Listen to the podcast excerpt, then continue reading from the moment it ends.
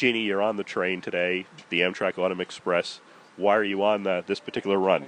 This is actually an early Christmas present for my husband and I from my children, and that would be Ethan and Reagan, and then Madeline and Jamie, their spouses and partners. And I notice you have a Lehigh Valley sweatshirt on. Tell me a little bit of the backstory about that, if you would, please. Okay, out of college, I went on with the Lehigh Valley Railroad. I started out, and this is classic. I started out as a key puncher. I went in as a computer programmer, but because I was a woman in 1972, they would not hire me as a computer programmer, so I had to be a key puncher, which is fine. And then I went on to do what they call consolidated freight, and from there I went on to doing uh, transportation. I was in the transportation department. What were some of the things that your duties involved with the transportation department? I told all of the men where to go.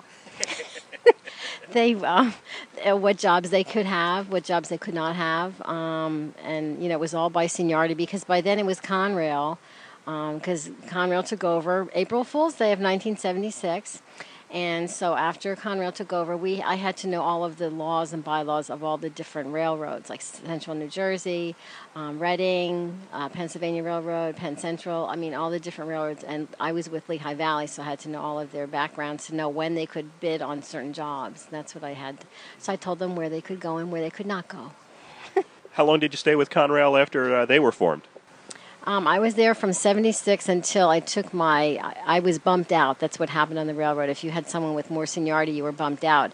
And that was in 1985. And at that point, I had a choice of either going to work at um, 30th Street Station in Philadelphia, which was a trek from up where I lived in Bethlehem at the time so I decided I'm going to just take my, you get like severance pay. So I did that. And so then I was done. But I did have my 10 year in, so I have vested rights in the railroad. And this 4th of July, I get my railroad pension. Congratulations. Why, thank you. So happy about that. Now, when you joined the Lehigh Valley, it was already past the time they were running passenger trains. Was this the first time that you've run on a passenger train on the old Lehigh Valley tracks? Yes, it is. I mean, I when I was five, four or five, I went up to Boston to see my relatives, but that was way long ago, and that was the beginning of my railroad career because my mother said I didn't want to get off. I kept on crying, so that, I was destined to be a railroader. well, Jeannie, thank you so much for your time. Thank you. Bye bye.